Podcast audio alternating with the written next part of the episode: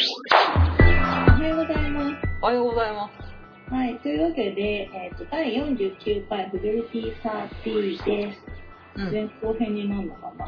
ん。なるのかならないのか。なんか、まあ、多分とりあえず、あの、前後編になった時用に、前編です。わー。 はい、えっ、と、フィデリティ30は、オタクでモデルのアラサー2人が、漫画やアニメ、ゲームなどについて、だらだらとオタクトークする番組です。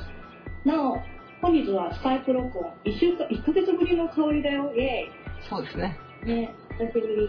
はえいっと、スカイブロックのため、 ところどころ聞きづらかったり、聞くに耐えないところもございますが、ご容赦ください。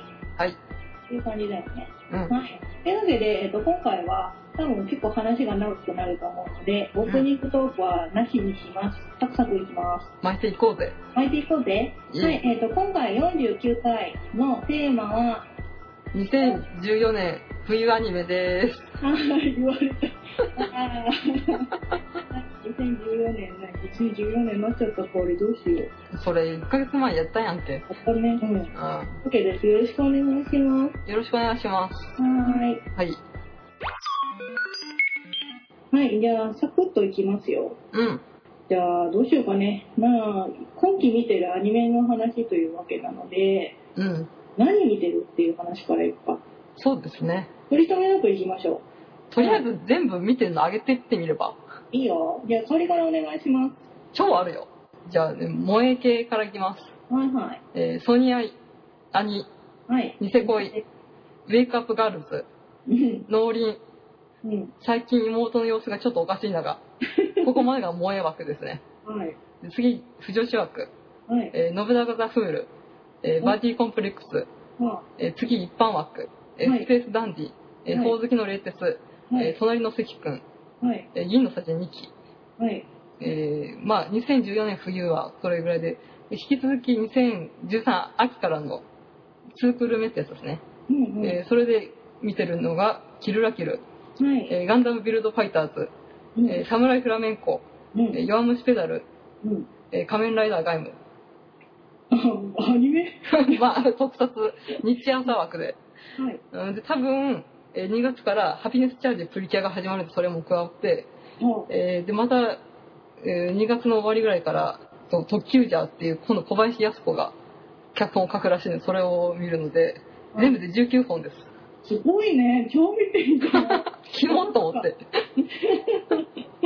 えー、てか、香りさ、そんなアニメ見てるのって結構珍しいんじゃ ないうんちょっと、現実逃避したくて、まあ、うんいいやろいろ辛くてね。いろいろね、人生なんて絶望ですよ。そうまあいいやね。ソウルジェムが濁っちゃう毎日を送ってるからね。はい、じゃあ私も行かせていただいていいですかはい。はい、えっ、と、私はそんなに多くないっす。えっ、と、い、けますね。はい。はい、えっ、と、銀のさじ2期はい。と、宝月の冷徹はい。と、D フラグ。ああ、知らねえ。と、えっ、と、銀のさじ2期。言ったよ。言ったか。 うん。で、あとなんだっけな。なんだっけね、なんとかバリスタ、セシル、うろ覚えすぎだよ。はい、アライズ、入門。ああ、それはなんか番宣的なやつうんうん。番宣だよね。ああとは、ソニアに、あ、はいはい。ソニアにか、うんソニアに。うん。で、えっ、と、まあ、2期続いてるっていうことで、うん。初めの一歩、うん。ペルソナ、うん。キルラキル、うん。弱虫ペダル。おー。はい。って感じですね。 10個ぐらいそうだね、2、4、6、いや、8個八かあ、じゃあ9個か。9個ですね。で、一応、あの、ちょっとだけ見たんだけれども、うん。あの、なんだっけ、中二病でも恋がした。ああ、なんだっけ。2期のやつ。そう、2期のやつ、レンってやつあ、か。レンってやつね。そう、を一応だけ見たんだけど、なんか、天下のうん。京アニさんが最近すごいスマッシュヒットじゃないですか。そうですね。で、前期の、あの、教会の彼方が思ったよりすごく良くって、そうだね。今日、うん、よかったわ、あれは。すごくね、なんか、そのボーイミートガールでめっちゃ良かったから、あこれはちょっと期待できるんじゃないかなと思って見たら、うん。うん、なんか、あわはなかったね。まあ、続きもんだしね。そうだね。で、あの、中二病だった時期もあるからさ、うん。共感できるかなと思ったんだけど、うん、なんか共感できるのがあんまなくて、うん、あ、あ、こんなもんか、つって、ごめん、やっぱり私結構いい年だって思って 本当にラノベって感じだったな。ラノベだった。ううんん、スースースーって逃げま した。って感じですね。はいっていうわけで、はい。あちょっと、香り、私、ワークしてもいいかな、いいよ。言っちゃっていいよ。いい私も実は、うん。前回の香りと同じなんだけど、うん。す次の人ができました。誰誰誰誰えー、キモい、自分言っといてキ モい。教えなさいよ。え、よ言わなきゃダメかな聞きたい聞きたい。うん、じゃあ、言っちゃうけど、多分香り、もしかして、私と同じ人好きになっちゃったどうしよう、どうしよう、ハマっちゃったんだけどよ、シペダル。計画通り。あのですね、前回の時に香りがね、あの、うん弱虫ペダル、めっちゃハマったみたいな、久々の萌えスマッシュヒットみたいな話してたじゃないですか。うん。まであ、あの後ね、ね、収録の後、香りんちで、あれ何時間ぐらい見たの 5時間ぐらいじゃないこっちが、実際にね、なんかぶっ続けてアニメ見たんですけど、香りんちが今で、 ?1 話から12話そう、撮ってきたのをね、弱虫ペダルを全部見せてもらったんですけど、うんぶっちゃけアニメを見た時はまあ面白いなとは思ったんだけど、うんなんかもう途中でさその坂道くんとかがね着てるその自転車部のユニフォームが「何これココイチ」とか言ってるくらいであんまりそんな近世に触れなかったんですよ。うん。まあ面白い漫画だなとは思ってたんだけど、うん。まあ、試しにちょっと漫画読んでみようかなと思って読んだらさ、まあ、こみちを転げ落ちるように、転げ落ちるように、めっちゃ面白いね、あれね。面白いですよ。伊達に32巻続いてませんよ。ほんと面白いね。うん。なんかね、10巻ぐらいまでは結構ゆっくり読んでたの。で、うん。なんか年齢的なところもあるから漫画あんまり続けて読めなくなっちゃったなとか思ってたんだけど、11巻ぐらいからインターハイ編が始まるんですよね。うん。あ、これ言っちゃっていいのかなあ、言っちゃダメだな。で、ああここが分かってしまう。まあ、その途中から結構あの話が急展開するじゃん。そうですね。ちょっと、ある大きな大大会が。そうそう、あって、で、うんその時にもうなんかもう、わーみたいな感じになって、そこからもそうちょうどね、ツタヤがさ、なんかまあ、お正月シーズンかなんかわかんないけど、5月買うとポイントが10倍と5倍になりますよみたいな感じのことを言っててさ、う、うん。で、3巻持っていくと、あと2巻も買うと、ポイントがつきますよみたいなこと言われて、 え、おっかーって買っちゃってさ、大人の経済力を振りかざして、そう。この五感買いをね、3日間け連続でやった。もう一瞬にして揃ってる。そうだね。すうんごかったね。なんかね、久々に心が震える漫画だった。熱いですよ。まあちょっと弱ペ長いはね、うん、やろうね。やるからねこれをほんと語りたい。これは普通にやりますんで、やりたいね。交互期待ということで。そうね。うん。でさ、イカムシペダルのまあアニメなんですけれども、うん。あーなんか NHK でやってそうだよね。あ、普通にね、6時半とかからやればいいのにって。そうそうそうそうそう。なんかさ、まあ、スポコンもので結構こう、極限な状態に入ったりするじゃん。うんうん。もう今もちょっとちょうど試合じゃないけれども合宿中であー何日までにこれをやらなければ落第だよみたいな感じの状態で結構さうん。逼迫してる状況だけどうん。なんか BGM がなんかもう伸びやかなこうクラシックという かねなんか素直な感じの音楽が流れてんのよあわかるなんかもうギスギスした感じのすごいベース音がカカカカって入る音楽じゃなくてなんか伸びやかに「トゥルルララ」みたいな感じのことー。があ BTM でかかってる時点で、あこれは教育番組的なアニメなのかなっていうのを思う。ーあ。なんか、結構、エンディングっていうか C パートの方で遊んでるよねっていう。あ、そうだね。なんかさ、あの、えエンディング終わった後のエンドロールじゃない、エンドカードっていうの あ、なんかまた見てねの前の、この番組の提供はでしょ。 あの時がすごいひどいよね。そうだね。なんかこう食べ物を食べてるところを戻したりみたいな、そういうそうそうそう。逆回転みたいなのが。このあの坂道多分代わりに見せてもらった一期の方でさうん。なんか坂道くんがこう自転車から転げ落ちちゃってなんかあ自転車が落ち壊れちゃったみたいな時でこうカサカサカサってああ、自転車に駆け寄っては戻り、駆け寄っては戻りみたいな。そうっていうのもあったしなんか最近だとなんかさエンディングが2期で変わったわけじゃん。うん。でそれでさあのヒロインのミキちゃんがさうん。こうなんかわーみたいな感じで空を見上げてるところでミキちゃん一応胸が大きい設定でさうん。結構母音なんだけどその母音のところだけを映してそこで止めるのかっていう。今泉君と鳴子君の目のところになんかモザイクかかってああ、あと、坂道くんが持ってきた DVD になぜかモザイクっていうのもあったね。ひどいよねあれねうん。これ DVD さ、とかブルーレイ買うとなくなっちゃってるのかね。ああどうなんだろううね、ん。なんかそこら辺の遊び心もあるのうんで、アニメは。そうそうそうなんか本当になんか健全なアニメなくせに最後は最後で面白いよね うんここが深夜たるゆえなのかわかんないですけど。なるほどね。まあ、そういうところでしか遊べないのかな。まあ、まあう、んまあ、弱っぺだからやりますんで。そうですうんね。弱ペダはマジ語りたいことがいっぱいすぎますね。そうですね。はい。あ、ちなみに私は、となるとうん、今坂でよかった、被ってなかった。す。なん でいや、なんとなく被ると気まずいじゃん。そうだね。うん。本当気まえや、やだ、そうなのみたいになるんじゃないうんなんか被ったら被ったで、解釈の違いで揉めそうじゃねで、弱虫ペダルの影響ですげえ今自転車が欲しい です。影響されやすぎるよ。えへ。そう、自転車欲しいです。はいはい。じゃあ、弱ペダルはここでにしとくか。うんだってね、まあ、どうせやるからね。うんうん。で、共通して見てるのは銀のサリ2期かな。と言いつつ、私、取って、取りっぱなしです。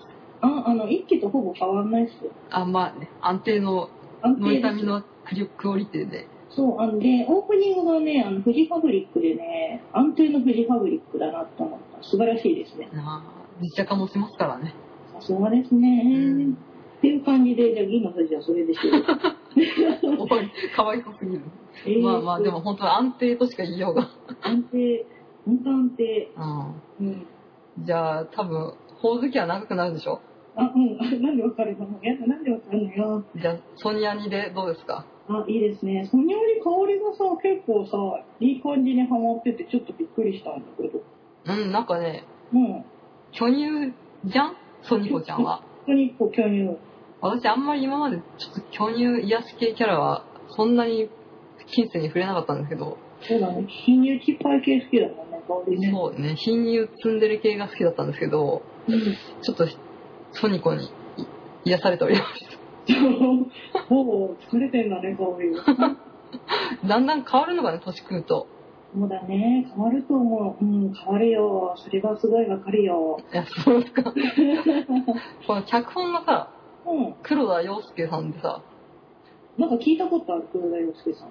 結構、なんだ、まあ、私は黒田洋介といえば、魔法少女プリティサミンの脚本家として、心に刻まれてるんですけれど、うん、結構いろんな作品を書いてて、うんうんうん。あと、ずっと一期、てか、秋アニメからも見てるけど、ガンダムビルドファイターズも黒田洋介で、へえ。でちょっと今、えーとね、ガンダム00も見てるんですけど、それも黒田洋介で、黒田洋介まみれです。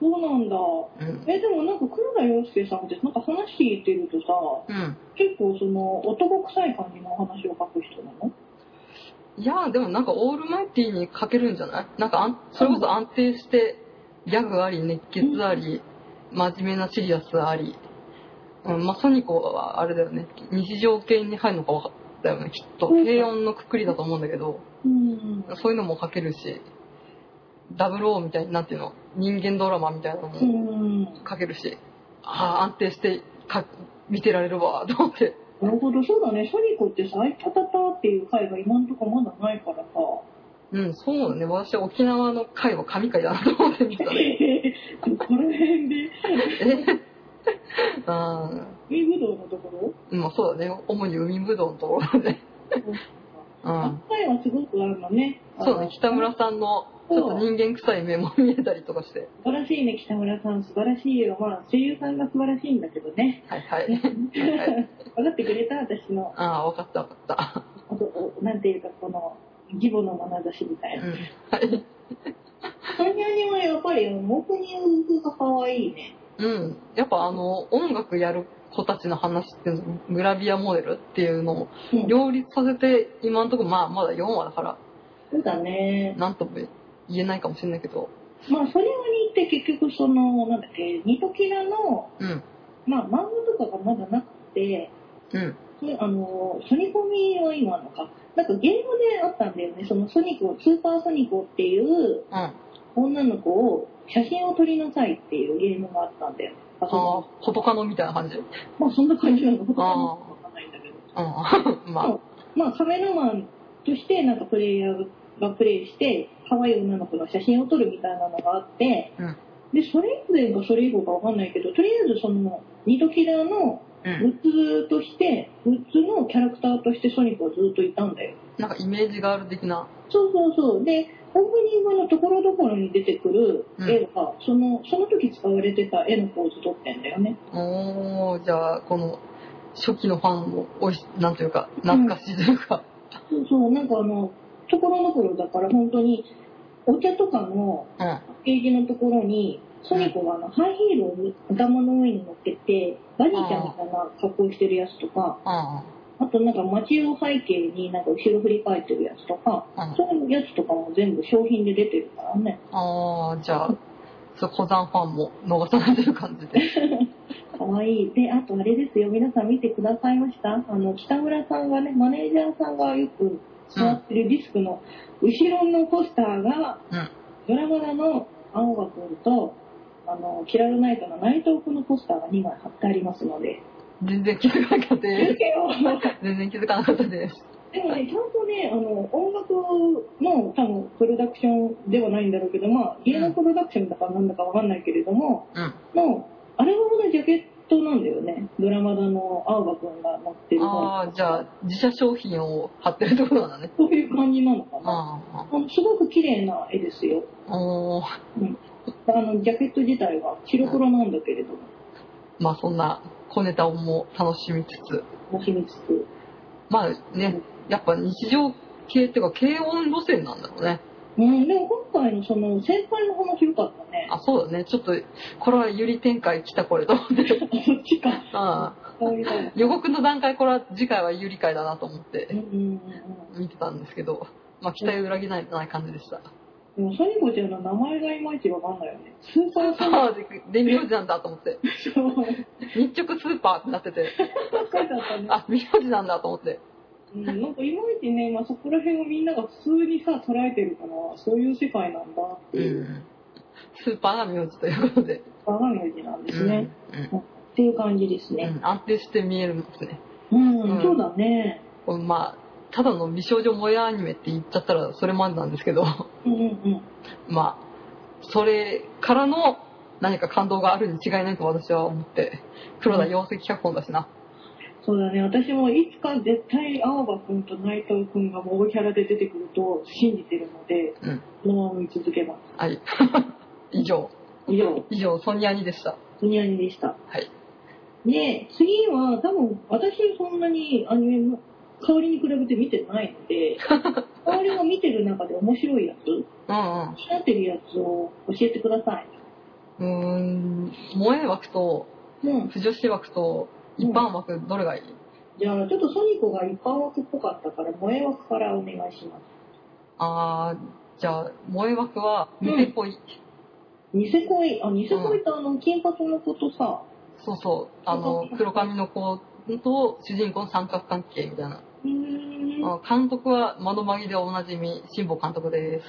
そうなんだ。うんへえまあ、それもまた安定して ー。見てられます。うんえーでも、シン監督の絵ってさ、イメージ的になんか、絶望先生とかそっち系になってるから、あ、なんかそんな絵のやつもあるんだね。まあ、でも元がジャンプ漫画なのかなそうなんだ、ジャンプなんだ、あれ。うんだからへー、典型的なラブコメだよ。ああ、パンツ、パンチラするパンチラしてなかったな。あ、でも、まあ、胸は強調的な感じだった。うんいいっていううん普通普通でもないけれどまあ一般的な男の子とツンデレ金髪美少女と清楚系黒髪美少女の三角関係です、す。うん、安だね。定して見てられるねすごい限定とかそういう感じの。ああ そうですねいちご100%的な、うんうん、うん。うん。以上。以上ああじゃあもう一個いく今年私のさ今回見てる作品のヒロインの声がやたらと花澤香菜さんが出てて、え、それは昔からいらっしゃるんじゃないの花澤香菜さん。いや、でもここ3、4年ぐらいの子人じゃない私の中で、青べくのしえみちゃんだからさ、あと、クラゲ姫の、ああ、月見ちゃんか。そうだね。あうんあ。。これはな、花澤香菜さんの CD とか買った方がいいのかなと。ああ、でも香り好きなんじゃないちょっと純朴そうっていうか、素直そうな感じの子だし。うん、まあね。これは、買った方がいいのかなと。はいとりあえず、ニセ恋のその、金髪じゃない方のヒロインが、その花澤香菜さんで、うーん。えっ、と、隣の関くんの、うん。うん、その関くんの隣に座ってる女の子が、やっぱ花澤香菜さん。隣の関君ってどういう話なの隣の関くんは、うん。うん、隣に関君っていう男の子がいて、うんその花澤香菜ちゃんが演じるヒロインが、まあ、関君がいろいろ消しゴムでドミノを作ったりとかして、うんそういうのがハラハラしながら見守るっていう。 まあ、日常系ギャグ漫画。うん、そうだね。うん。15分アニメです。あ、そうなんだ、短いんだ。うん。えー、最近そういう短い系のアニメ増えたね。なんか、そうだね。であともう一個が、農林ってやつで。森、うん。あ、あなんか CM だけ見た。あまあ、その農業高校にうんアイドルが転校してくるって言って、まあ、アイドルの子は田村ゆかりなんだけど、うんうんその主人公の幼馴染のちょっと元気っ子みたいなのが花澤香菜さんで、すごいね、いっぱいいるね。いっぱい出てるなっていう、うんうんなるほど、なるほどう。ん、しえみちゃんだけではないと、うん。ちえみちゃんもいい子だったけどね。うん、もう、農林をなんかこう、CM 見たら銀のサジの、あうん大体銀のサジだよ、成長銀か何かかしらって思うってん。、うん。銀のサジにアイドルが転校してくるみたいな感じです、ほどね、やっぱりね、一つ流行るとね、うん、そこうういだうねふうに派生していくのかもしれない。あとスペースダンディ一般枠から面白いです、スペースダンディ、うん、あ宇 の宙、宇宙のとこ。カウボーイビバップの渡辺慎一郎監督が、ほうほう。えーやってるアニメで、えーカウボーイビバップのヤグ版みたいなもんですねうーん、まあ、カウボーイビバップ実は私見たことないんで、あ、好きそうなのに。うん、なんかみんなに見ればいいのにって言われるんだけど、あー逆にそう言われると見なくなる。知らない よ。まあまあ、その、渡辺慎一郎といえば、音楽と映像が、組み合わせがセンス、ハイセンスという監督ですので、あー。え、じゃあ、菅野陽子、菅野陽子。いや、違うね。違う人なんですけど、え今回オープニングが岡村康之ということで、岡村ちゃんの曲曲に、ー、いい、すごいね。乗っけて、渡辺慎一郎のこう、それこそヌルヌル動く、ハイセンスなキャラクターがかっこいい。だけど、うんうんゆるギャグ、ゆるギャグ的な感じで、ゆるコメディです。あちょっと見てみた新境地な感じで。い。スペースダンディね。うん。うん。これはおすすめですね。おー、私のおすすめは、うんとりあえずえー、ソニアリとスペースダンディでで、す。なんか、香りがさっき花澤香菜さんの話をしたからあれなんだけどさ、うん。なんか最近私すごく聞く声優さんが、あの、うん安本博樹さんでさ、 それは、弱ペだと、 ほおずきでしょ。大月と、あと D グラグってやつに、ちょああ、っと出てんだよね。なんか D グラグって、まあ、香りが見てないうんうん。うん、見てない。から、私もあんまりあの、漫画が原作のうん。月刊アライブだっけなっていう漫画、月刊しか少年しかなんかわかんないけれども、うん。で連載してる、うんとね、日常系のギャグ漫画。おー、30分。 30分で、なんか全然知らなくって、ちょっと面白そうだなって CM 見て、うんで、一回撮ってみたら、あ 面白いわって思って、そのまま見続けてるやつなんですけど、うんなんかね、まあ、不条理系日常漫画みたいな感じ。なんか、学園ものみたいな。学園もの高校で、なんか女の子4人ぐらいがいる部活で、ゲーム出制た、部活もの。そう、学もの。ゲーム制スクールっていうのがあるんだけど、なんかね、5人いないと廃部になっちゃうみたいな話で、どっかで聞いたことが。そう で、まあ、本当にね、テンプレなんですよ。で、あーなんか、そこに不良の男の子が、なんか、もう一人どうしてもその、ゲーム制作部がもう一人いないと廃部になっちゃうからっていうので、無理やりその女の子たちが、あ、引き入れると。そう引き入れるんだけど、あ引き入れ方がなんか、ちょっとね、ぶっ飛んだ入れ方をして、なんか一人が生徒会長だったりするんだけれども、うん。なんかその生徒会長が女子更衣室に無理やり連れ込んで、あ、こう、犯罪、犯罪的な犯罪的な、で、まあ、あの、エロくはならないんだけれども、あ副会長の男の子もいて、うんその副会長のその不良の男の子の幼馴染なんだよ。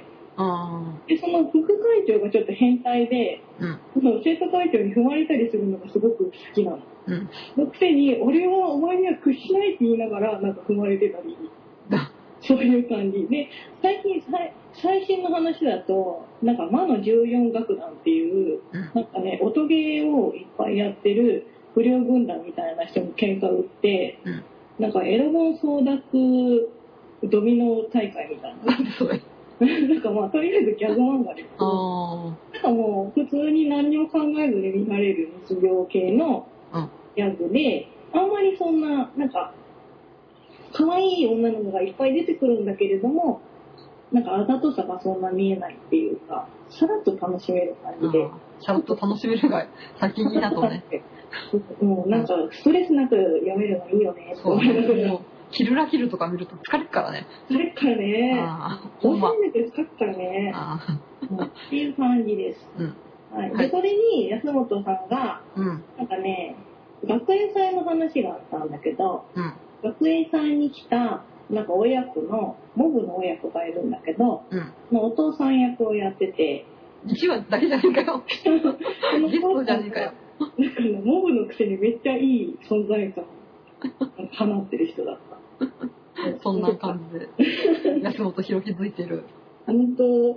安本さんね、だって、あ、うん、じゃあ安本さんの話するついでにしていいかな、あの話。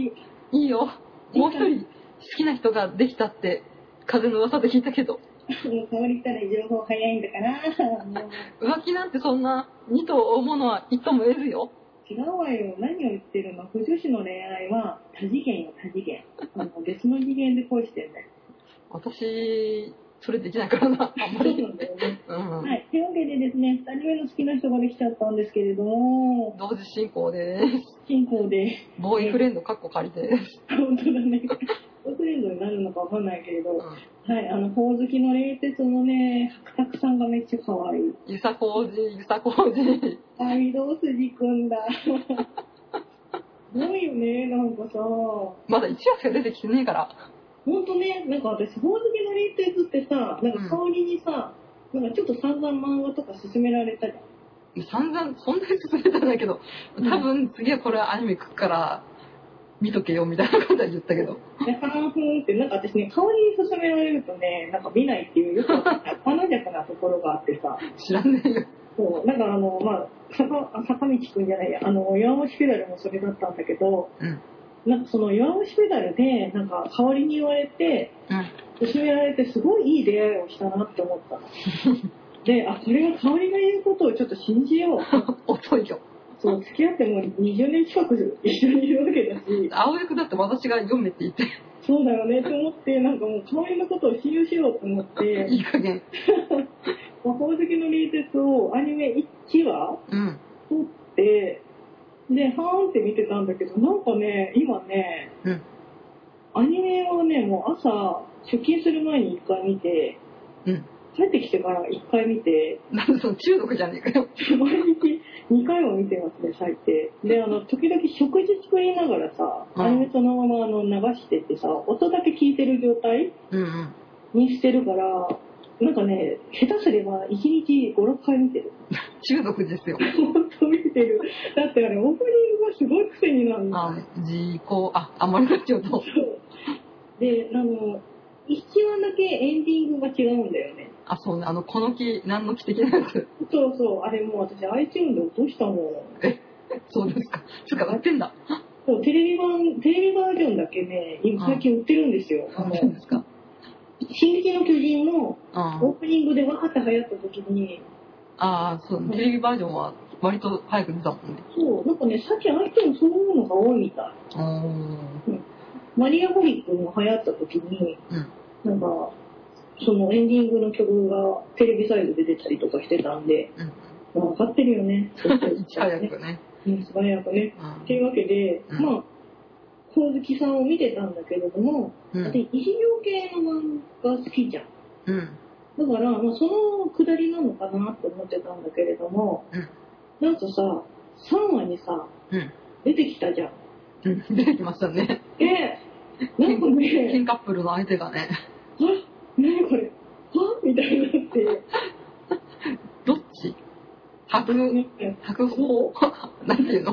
またねなんかね白,、まあ、白拓さんが上左左の光月様が右かなと思ってたのほおずき様は受け光月様は受けだと思ってたのあなんかこう光月様ってツンツンしてるじゃんーうんあツンデレ受けいいなと思ってたんだけど、なんか最近白拓様がめっちゃ可愛くなってきて、うんあの白拓様受けでいいかなって思ってその1話だけでしか出てきてないけど、であのしかもさその白拓様が出てきた時何この人めっちゃ可愛いと思ってうんじゃあその前にその宝月様がなんか小さい頃うんうん、がなんか出てくるみたいなのまあ某ピクシブで見たんですよで何これ超かわいい宝石様の小さい頃なんて最強じゃないですかみたいなのをツイッターで言ったらうん、フォロワーさんがその香りにも相談したんだけれども好きかどうかわかんないから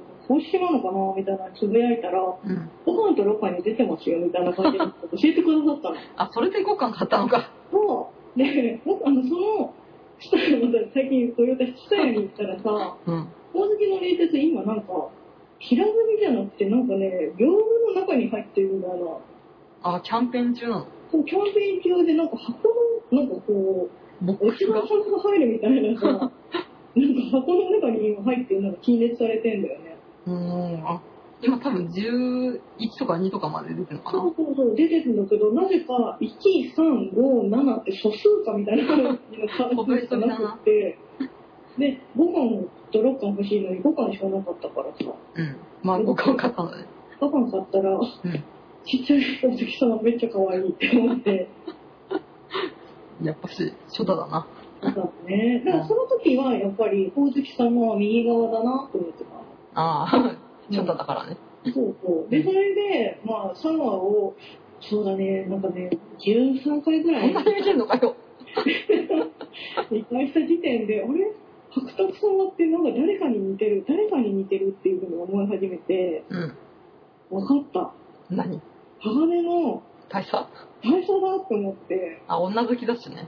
女好きだし目細いし髪型似てるじゃん。あで、あ、大佐だなと思って、まあそこからね、なんか白拓様が可愛くてなんかたまらなくなって きた。しかもあの人だってさ、キリンじゃなくて、なん、なん、真あ。獣じゃん。うん、そう。獣にもなれるってことじゃん。うん。もう最強じゃない 何がもふもふできるってことだよ。ああ、それで宝月様にモフモフされると。そうそう。なんかさ、なんか12号機にハマった人はね、白拓様見たらね、うん。少なからず心がドキュンってすると思う。白拓様がさ、こう、真珠に転下するって回あんのかなオープニングもしてるよね。ああ、じゃあするんだな、きっと。うんで、ロッカーとかだと、なんかお酒に酔っ払って、うんなんか真珠に化けて、なんか、エマさんが上に乗せたまま、ウィーンっつって、あ上にふよふよ飛んでたりするよ。あ、じゃあ、そうなんですね。そうなんですね。天変できるんですね。天変なのかなんだかわかんないですけど。だからその、天平っていう言葉にちょっとドキュンってしない しない、しないかな。それだけなのかな。なんかね、こう、普通の、なんかこう、ひょうひょうとした人間が馬とか、そういうなんか、真珠ああのちょっと女好きと言いつつ実はすごく尊い生き物っていうのになんていうかうん設定に惚れたあ、中二設定じゃね中設定だね やばいそういう感じで中二病でも声声ががしたい。そんな感じですねうんはいなんかそんな感じの白沢様がマジ最近可愛くてたまんないやじゃあちょっと私も、ツタヤのレンタルで、本当のレンタル借りてみようかな。 い。うん、借りてみて。うん、ででもも、多分ね、漫画の方ってやっぱり、香りが言ってるように、天候兄さんなんだよ。うん、そうだよね。ねだから地獄あるあるなんだよね。そうだで、よ漫画の方はどっちかっていうと、ほおずきさんは可愛いな、みたいな感じになるんだけど、あ、そうだね。ほおずきさんは色っぽく描かれてるよね。そうそうそう。まあ、京極堂だなって思いますね。あ京極堂だなってなんか、京極とちょっとコラボ的なの、1年ぐらい前にしてたよ。あ、本当にやってたんだ。うん。へえ、まあやるよね。なんとなく似てるもんね。なんか最初、アニメ化するとき、あ、うんこれ絶対声平田平明だなと思って、あ、京極堂ね。うん。と思ったら、なんと安物ひろきだよ。そうだね。安本さん、あれなんだってね、デビュー10年目にして初の主演作品なんですよ。あすごいね。ー。ちょっと、渋すぎじゃねえと思ったけど。なんか最初に私、今アニメから入っちゃったから、その空しあ、か。そうなんだ。うん。あそれ言ったら私、多分あの、浦和世代はみんなあの声しかもうー。想あ像でー、きそなっいか。。ねうん。もう、てっきりなんかあの、リヴァイ成長的な感じかなと思うんだけど。ああ、ちょっと高い、甲高い系。あーまさか安本さんがやるとは。もうちょっと、うんなんていうの、流行りのイケメン俳優的な人がやるかと思ったら、ああね、渋いところが安本さんは、何安本さんだって素敵じゃない香り大好きじゃん。うん、大好きです。美術部の主任みたいな顔のメガネ男子だから、うん うん好物すぎですよね。うん、あれなんだよね、宝月さんとさ、うん白沢さんをさ、うん、手を右と左にするかによって、うん。もう宝月様のキャラの位置づけって変わってくるじゃん。まあね。その、宝月様って原作でもさ、185センチあって、意外となんかガタイがいいっていそうう。そう、がっちりしてるんだようね。ん。でもやっぱりさ、あの、どうしてもやっぱ受け側に入ると、こう、シャシャというか、細い系になりがちじゃん。でもなんか、絵柄で見ると、そんなにガタイがいいという印象は受けないけどね。いいだよ、すごいんだよ。ああ、首細いから、絵の。色白だし。色白だしね。うん。二人ともそう色白だしね、なんかこのどっちを右と左にするかってやっぱりさ、うんなんていうの、KOF の京都伊織時代から脈々と論争される。受け継がれる婦女子会だなんていうか、なんかこう、見学部というか、あ同じような性格の人間はやっぱり相反するんだけど、どこが惹かれ合うみたいな、婦女子が燃えないわけがないじゃないですか、みたいになるよね。あ。もう私は、ほおずき様と白作様、ゆりだな。ああ、かわいい、そういう感じだよね。で、なんかさ、聞いた話によると、宝石様の幼馴染みたいな人が今出てるんでしょ、漫画で。うん、ほいほいすぎるね。先輩すぎるね。ああ、じゃあちょっとこれは読むしかないぞ。しかないということで。うで。んもなんかね、漫画っていうかアニメの方はもう本当になんか、うん、うん、すごく落ち着いて見れるから、うん、うん。いい漫画っていうかアニメだなって思 って。だってさ、1話始まってびっくりしたけど、稲川淳二だよ。ああ、そうね、ナレーション がね。ここは地獄みたいなのが、ちょっとびっくりしちゃった。ええー、って思っ て。怖いな、怖いな。そう。で、エンディング、その 2, 2話からのエンディングの、うん。キャス書いてるのあれ、大月健二でしょ。あ、そうなんだ。何気にあの曲も耳に残るよね。あの、金魚草がめっちゃあ好きなやつ。あ、結構、豪華っつうか、豪華だうねん。マニアックなところついてきてますね。うんうんうん。なんかあんまり聞かないアニメーションの会社みたいな感じするけど、有名なのかもしらんね。まあ、でも最近ね、あのアニメ会社が、この名前で、違う名前でやってますみたいなのもあるからね。うんっていう感じで、ほおずきの冷徹です。なんかもう、このまま話し続けたら、多分、ほおずきの冷徹で、一度終わっちゃうから、一回終わっちゃうから、あのーとりあえず私はここでセーブします。はい。じはいゃあ、でも大体私も言ったよ。あ、本当に。うん。まあ、あとは、なんか、日曜の朝、毎回外部あがすごいみんな大ハッスルしてるなって思って見てる。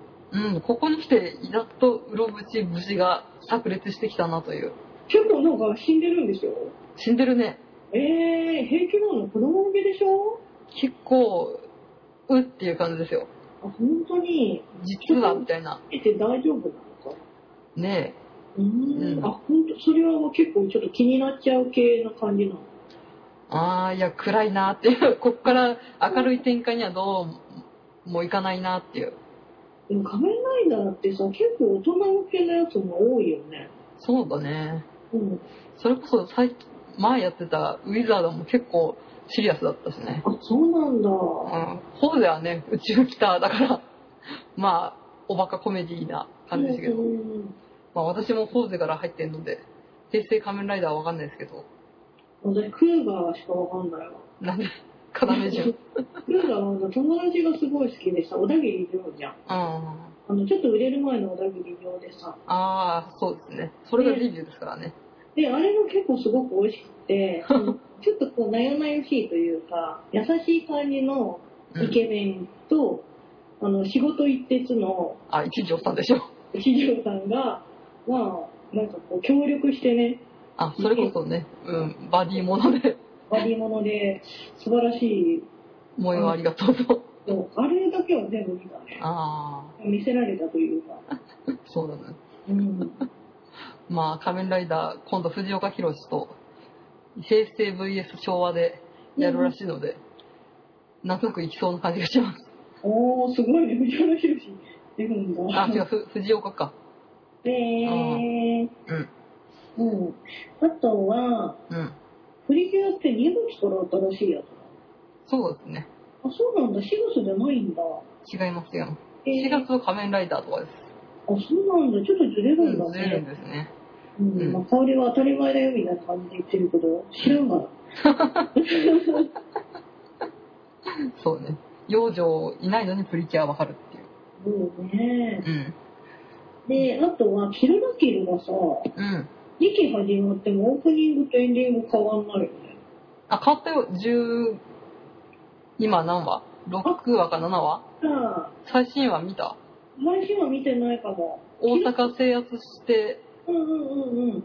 なんか、今度こそ秘密を教えてやるってとこまでしか見てない。見てない。その次から変わった。えー、なんか変な時期に変わったね。ね、なんだかよくわかんないけど。うーん、なんかあのさ、りゅうこちゃんがさ、うん。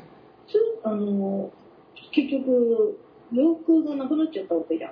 ああ、新血ちゃんがね。そうそう、ちょっとあの、ネタバレしないことができないけ ど、なんていうか、だから、なんか新しい制服になった時に、あーうんなんか変わるのかなって思ってた。いや、そんなことはないかよ。かったね。なんかその変わってもさ、普通の同じ格好だったね。うん。もうなんかみんなさ、ちょっとい衣装チェンジしたじゃん、ちょっと。そうだね。縛りの層、改めとか。そうそう。だからそれで、なんかそれに合わせてんのかなと思ったんだけど、その割にはみんなそんな変わってないから、うん。えーと思ってて。まあこれから変わるんじゃないのグレン・ラガンが最後の3回ぐらいで 3回ぐらい変わったようにうん、あ、そうなんだ。うんえー、あとグレン・ガガンね、一期までしか見てないんだよ。多 い多いえへへへまあ多分キルラキルも最後は地球が爆発して終わるんじゃないのあ、そうなんだ。まあ、そんな感じの気配はするよね。あうーん。うんちょっと先月の正体が予想してたのと合致しました私、あ本当に、うんえーまだ見てないから言わないで。うん、言わないけれど なるほどね。まあキルラキルもやりたいなと言いつつまあ弱ペドの方が先かなって感じだねえー、今ペナはこれやんないとね、ダメだよねう。んどのぐらいかな他に香りは、なんか、はあじゃあ不女子枠でい。えー、ノムダガザフールとバディコンプレックスってやつを見てるんですけど、ほうほうほう。今回ね、ノブナガザフールっていうのと、ノブナガっていうやつが、と、似てるタイトルがあるんですよ。信長と信長ちゃんフールと、バディコンプレックスと、バディファイトっていうのがあったんで、何これっていう。合わせてんのかななんかね、多分たまたまなんでしょうけど、えー紛らわしいわいっていう。この信長と信長が、なんとかって、両方とも織田信長出てくる。そうそう。まあ、戦国バサラみたいなやつだよ。えー、理解した。なるほどうね。ん。この信長ザフールも、まあなんかすごい不女子枠だった。あ、そうなんだ。なやっぱあのなんていうのとんでも歴史でね信長が主人公でうんうん秀吉と光秀が出てくるけど、うんなんかやたらとイチャイチャするみたいあーな、うん、あやっれぱだより絵はちょっとこう、キラキラ系の絵そうだねなんかうんマジラブ1000%的な感じの。本当に、うん。そうなんだ。私、あんまりそういう不女子系、最近見てないからな。なんなんだよ。かね、思った私、なんつうの、うそん。のドラマでハマってて言うのもあれなんだけど、うん。少年漫画の方は燃えるわ。うん。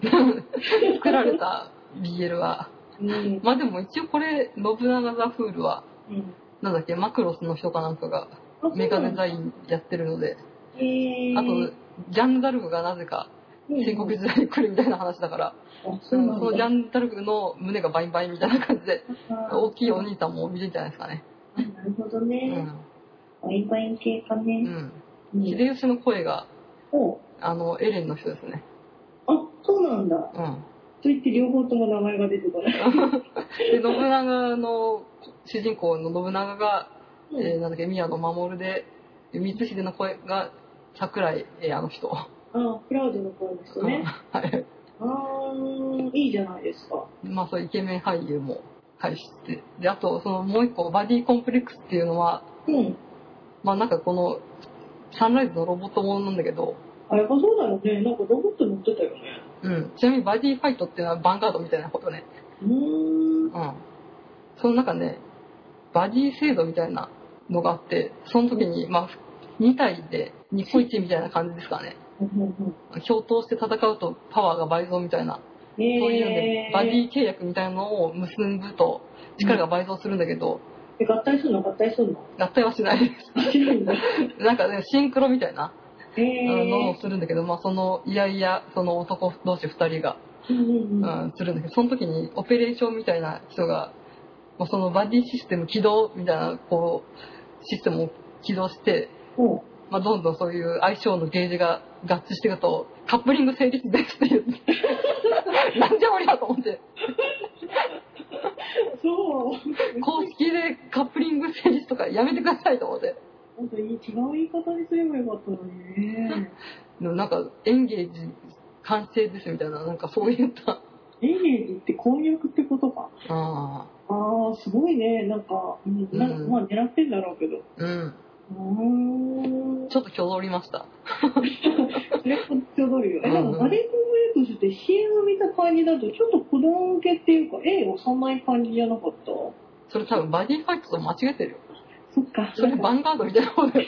そうだよね。なんかタイトルが似てるから、うん7歳だった。バディコンプレックスはなんか革命機バルブレイブみたいな感じの絵柄です。そうだよね。なんか幼い感じの男の子が出てたけど。うん。それは違う方ですね。うんう。うんん。なんか紛らわしいタイトルのアニメが今季は多いということで、そうだね。以上です。ありがとうございました。一回見るといいよ。マジでカップリング成立ですって言ってるから。男二人で。まあ、主人公はなんか普通の、なんていうの、冴えないっていうか、一般人の少年で、もう一人なんかこの、ツンデレ、サンライズ金髪美少年みたいなのがうん。俺がこいつとバディを組むだとみたいなのがおいいでるからバあババニーちゃんじゃないバニーちゃんじゃないっていうもう一つのタイガーバニーということで、なるほどねう。ん、まあ、それでね、多分ちょっと味を占めてしまったんじゃないんでしょうか。そうですね、うん。うん、味を占めたといえば台湾にあとは1い。週間で公開ですあ、おめでとうございます。あもうこの話しちゃっていいのあ、どうぞ。ああまあよろしくお願いします2月8日から 今日もねうん。 2月1日なんですけど今日収録日、えはいヒアとアントニオこと、え牛角さんあ元牛角さんがロックバイソンさんがコラボしましてはい。あの、すき家どアントニオ丼を発売したんですが、はい。えー即日完売です。だからなんか言ってたんだ。なんかツイッターでさ、なんか台湾には、台湾に暮らしたらもうこれでいいんじゃないかみたいなので、なんか、タイガースの丼が出て て、何言ってんだろう何言ってんのこの人って思ってたら、そういう意味だったんだ。そういうことです。うん。すごいね、なんか台湾に暮らしたの人はみんなお金持ちなのかな。まあみんな、だ多分、ワテらと同い年ぐらいでしょだよな、すごいよな。ね。ね、だってさ、なんかアクセサリー系も即日完売でしょうん。しかもなんか公式グッズとかじゃなくて、これつけてたんじゃないみたいなのが売れてるんそうでですね。すごいよ特定班ね。が特定したグッズが売り切れるっていう。ねえ、台湾人好きの人はなんていうか、素晴らしいですね。うん。うん。まあ、とりあえずあの私もライブビューイングのついてる舞台挨拶初日に人妻の友達2人と行くことになりましたんでまた行くのなんか前も行く 台湾に友達でのかな旦那を放置して台湾を朝から女3人で見たいと思いますいらっしゃいませ。よかったね、かわり。頑張って。取りましたよ2300円しますあ、高い舞ね。台挨拶付きなので、あ、なるほどねう。ん、結構もうねうんうん。ほぼ埋まっておりましたなんか結構田舎の映画館で見るんですけどえ、また佐野いや佐野あーまあ佐野的な、あ、なるほうどん ね。、佐野的なところで見るんですけど、あ、田舎ですね。うん、佐野的なところですらちょっともうんうん。うなかなか埋まってたので、えー、ライブビューイング付き初日の券をお求めの方はお早めにということで、だね。うん本当のファンの人はもうすでに持ってんだろうけど。うん、そうですねすごいね。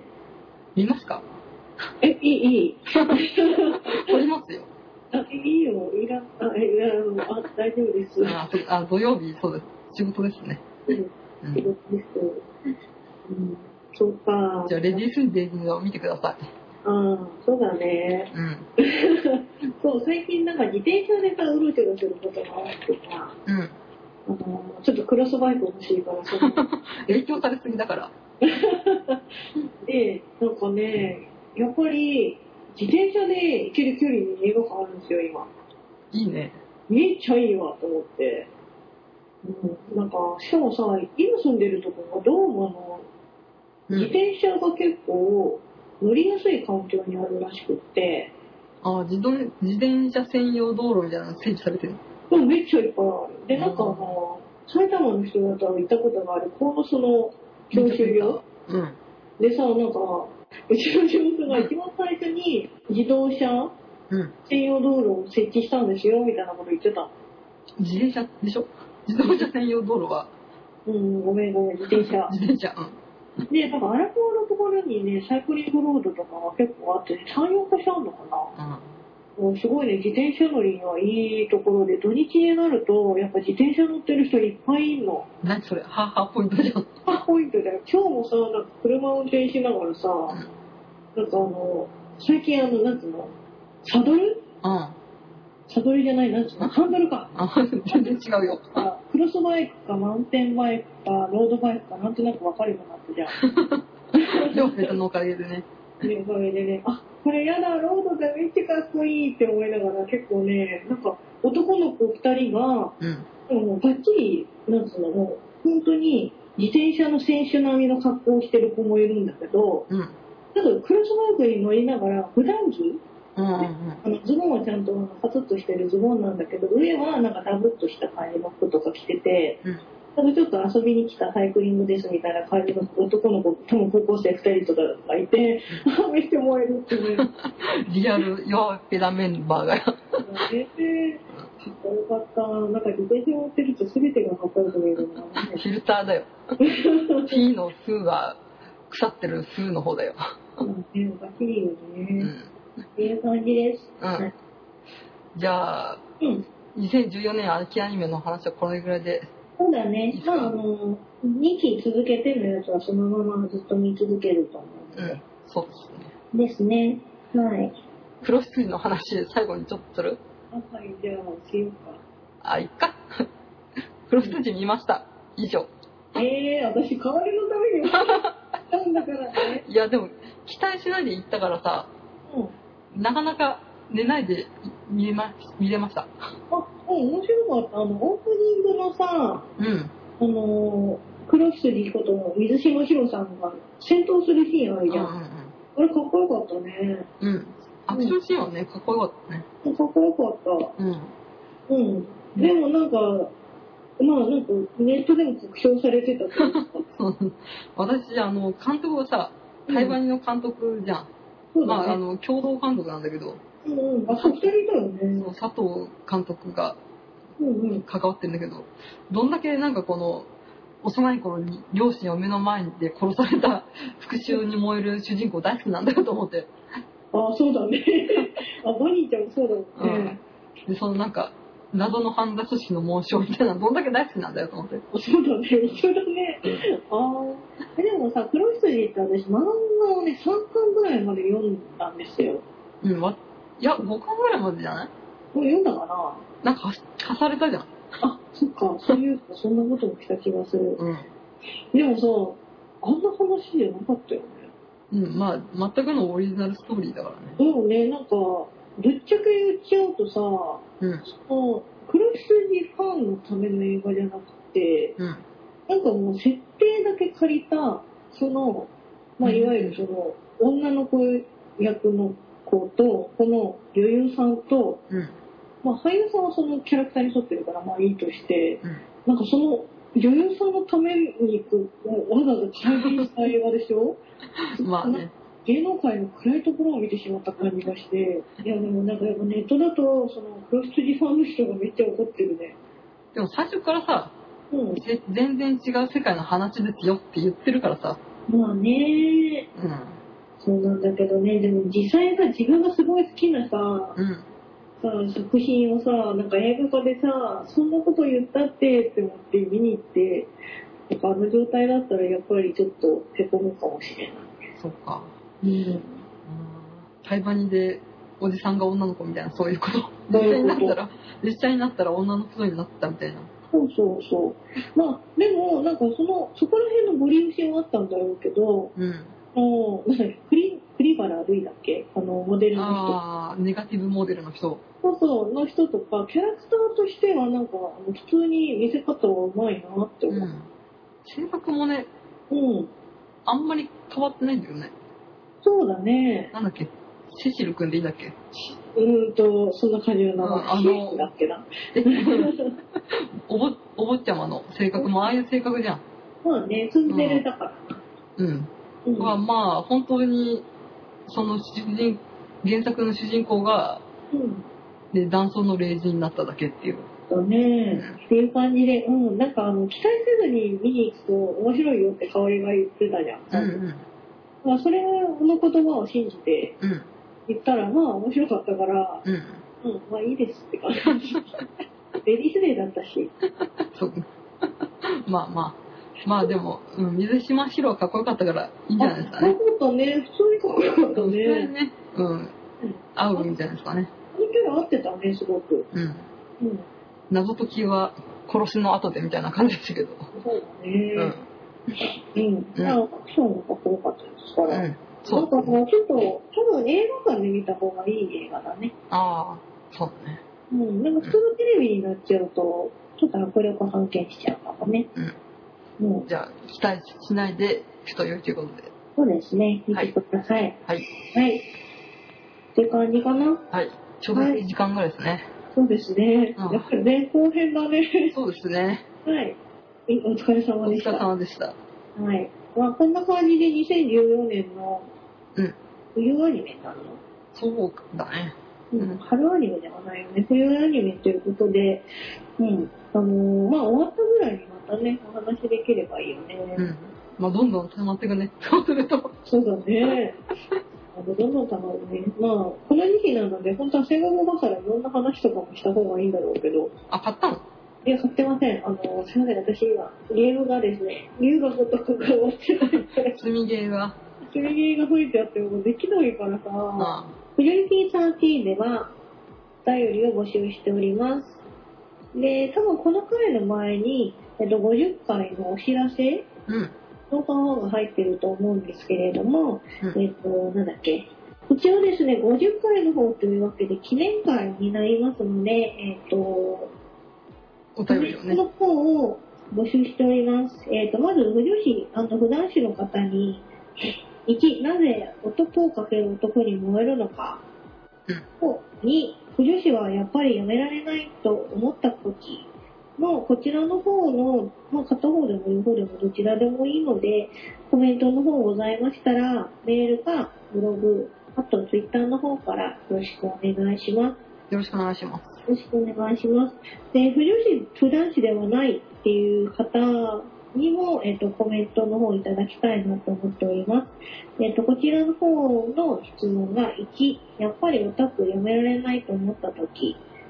に、冬日に疑問、質問ということで、こちらの方もお便りの方をお待ちしておりますので、どしどしとご応募の方よろしくお願いします。よろしくお願いします。お願いします。50回ね、来たよ、香り。まあ、まあね。 まあね、ちょっとカウントが怪しいところもありますけど、今回も前後編かなみたいな。そうそう、感じですねまあそのうんうんでは、以上のお相手は、橋本、香りの。スーと文字を争う2人でお送りしました。はい、ではお疲れ様でしおた。疲れ様です。